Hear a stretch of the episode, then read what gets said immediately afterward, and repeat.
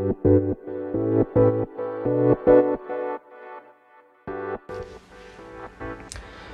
んにちは。石川由紀の10分間始まります。え今回はあのちょっと真面目なやつでいこうと思いますね。でこのもらった質問のなんか文章をさっき間違って消しちゃったんですけどまあ覚えてるんで、えー、こういう質問でしたね。えっ、とまあお子様がおられてえっ、と手術が必要な病気をされたと。1歳の時に。で今4歳になってまああの元気にやってるけどその時にいろいろ価値観とかも変わりあの飲食店をやってるのですがあの自分の子供たちだけじゃなくてその、まあ、お客様とかに対してもちょっと健康とかを考えるようにあのなったというすいません。そういうあのあの質問だったんですね。であで石川さんもあのお子さんの病気とかを通して価値観とか変わったりそれをあの道場の運営に反映されてますでしょうか？という質問をいただきました。すいません。なぜかあの消しちゃって。えっとまあ僕のその娘の病気のことをね結構語っちゃうとこう長くなるんですけどまあ,、ね、あの心臓の病気を持って生まれて、えー、3回ぐらい大きな手術をしてっていう感じですね。でまあ、今11歳なんですけど治る病気じゃないんで、まあ、ずっと一生気をつけなければいけないという感じですね。でこの方、まあ、A さんっていうふうに話しますね。A さんのおっしゃってることはよく分かりますね。やっぱり価値観は相当変わりました。あのー、僕も健康で生まれてずっと健康だったし周りもみんなそうだと思うんですよね。あんまりこう病弱だった人はやっぱ柔術のそうですね選手としてガンガンあのやるのは難しいかもしれないので僕の周りの道場の仲間とかそういう一緒に練習してる選手たちは、まあ、健康でなんか、まあ、小学校の時からもう多分運動会とかでもリレーの花形選手みたいな人が多かったんじゃないかなと思いますね。はい。で僕が中学校の時とかにやっぱり体育ができない子とかいたんですよね教室に1人。で、まあ、いつも彼は休んでて。でまあ聞いたら心臓が悪いんだという子でしたね。でそのうち亡くなっちゃったんですよね。僕はまあ卒業した後聞いたら今考えると、まあ、全く接点がなかったんですよね。教室の中でも。僕は元気なグループみたいな。でそういうまあ病弱な子とか、うん、なんか強くない子のグループとかあって。今考えればねもっと話しかけたり仲良くしたりできたと思うんですけど、うん、あの見下してるとか全くなくて本当接点がなかったんですよね。うん、まさかね自分の娘がそっち側に入るとはとかあのいろいろ思いましたね。でまあでももう結構時間も経って僕もいろいろ消化できてきたんですね。ですごく勉強になった。あの東大病院にもう住んでるような状態だったんですけど入院中とかは。あのもう病気の方いっぱいいて病気の子供とかもすごくいっぱいいてあのもううちの娘なんかよりもねもっともっともう厳しい状況のあの子供とかいてでそれをまあ間近で見て思うことはすごくありましたね。やっぱり体というのはすごく大事だなっていう健康が一番大事だっていう意識はすごく強くなりましたね。ですからあの僕のカルペディエムの道場を健康になるための道場にしたいっていう意識はあのありますねすごく。で格闘技の本質は相手をいかに痛めつけるかというかね。あの関節を曲がっちゃいけない方向に曲げて壊しに行く。相手は壊れる前にタップしてくれればいいですね。タップしなかったら壊れちゃう。そういうのが格闘技なのであのたまにこうこういうことばっかり教えてていいのかなとか まあそもそも論になっちゃうんですけどね。もう仕事間違ってんじゃないかとか思う時もなくはないですね。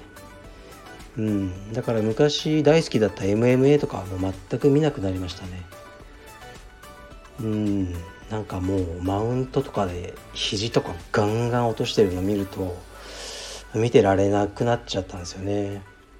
なんかこう健康な体をわざわざ、うん、傷つけたりするの見たくないなっていうのはあのまあ僕の中で芽生えちゃって、うん、まあまあ仕方ないですねそれは。でこの道場をあの、まあ、カルペディエムっていう名前にしたのも、まあ、その僕の価値観が大きいですね。今今を生きよう。もう明日はどうなるかわからないです。僕だって今日健康だけど明日はどうなるかわからないし。皆さんもそうですよね。だからあのカルペディエム今を生きろという名前でやっててでまあカルペディエムっていうのはすごく便利な言葉なんですよね。過去を振り返るな。ね。先を心配しないで今を生きろ。だみんな使いたがるんですけど本当に意味を分かってる人は少ないと僕は思ってますね。はい。でその道場をあの使って病気の子どもたちに何か貢献したいという思いは常にありまあ本当にね些細なことですけど募金箱であの寄付したりいろいろ前はセミナーをやって寄付したりとかそういうことはあのやってきましたね。でもやっぱ直接なかなかこうできないんですよね。やっぱり道場っていうのはこう健康な人たちのものでなかなか病気の子どもたちに直接の貢献をすることは難しいなと思います。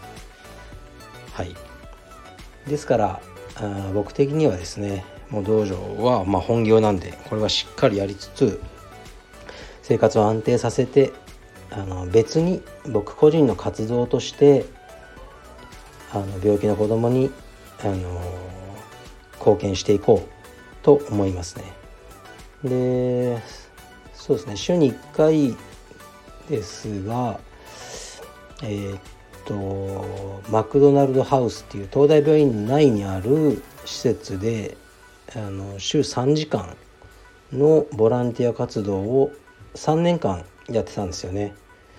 まあ、掃除とか洗濯とかあのねおばちゃんたちに混じってやってましたね。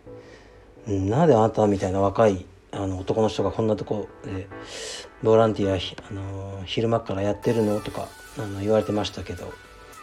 うん。そういう感じで何か貢献したかったっていうだけですね。でお正月もやったし元日もクリスマスも、まあ、関係ないじゃないですか病気の子供には。うん。だからそういうのを身をもってあの経験できたのは僕にとって財産だったと思いますね。で、まあ、これからは何かねあの貢献しようと思ったら僕は、ま、写真かなと思ってるんですよね。充実ではなくて写真の僕が持ってるそのまあコネクションと技術とかを生かして何か病気の子供とか入院してる子供たちにあの貢献できたらなと思ってます。これはちょっとね粛々と進めようと思います。うん。でまあ僕のね、まあ、ライフなんですかね。うん。ライフワークとしてあのやっていければいいなと思いますね。もちろんね充実も道場の運営もしっかりやりますよ。しっかりやるんですけどカルペディエムを世界一のネットワークにしたいとかあの、ね、世界大会の表彰台をとかは、うん、もう僕ないんですよね。全然。なんかそれはなんか興味がないというしかないですかね。それよりも、うん、もっと、うんまあ、僕はさっき言ったような活動に力を入れていきたいなと思いますね。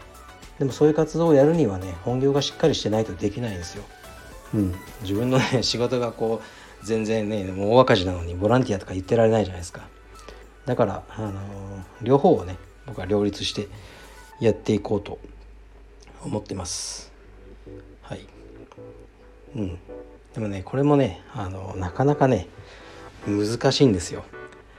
やっぱり。あの今こう全部語ったようなこともねあの変な意味じゃないですよ。変な意味じゃないけどこう皆さんに届くとは思ってないんですよね。うん、やっぱり自分の子供が病気とかそういう思いがないとあのなかなかね伝わらないと思うし、うん、なんどうせ分かんないだろうとかそういう意味じゃないですよ。分かんなくていいんですよ。うん、分かんない方がいいと思います。ですから病気の子供とかに向けて分かってる人たちで何かあのやっていければなと思ってるとこですちょっとねあの真面目で暗かったかもしれないです今回次はねあのバカなやつでいきます失礼します Thank you.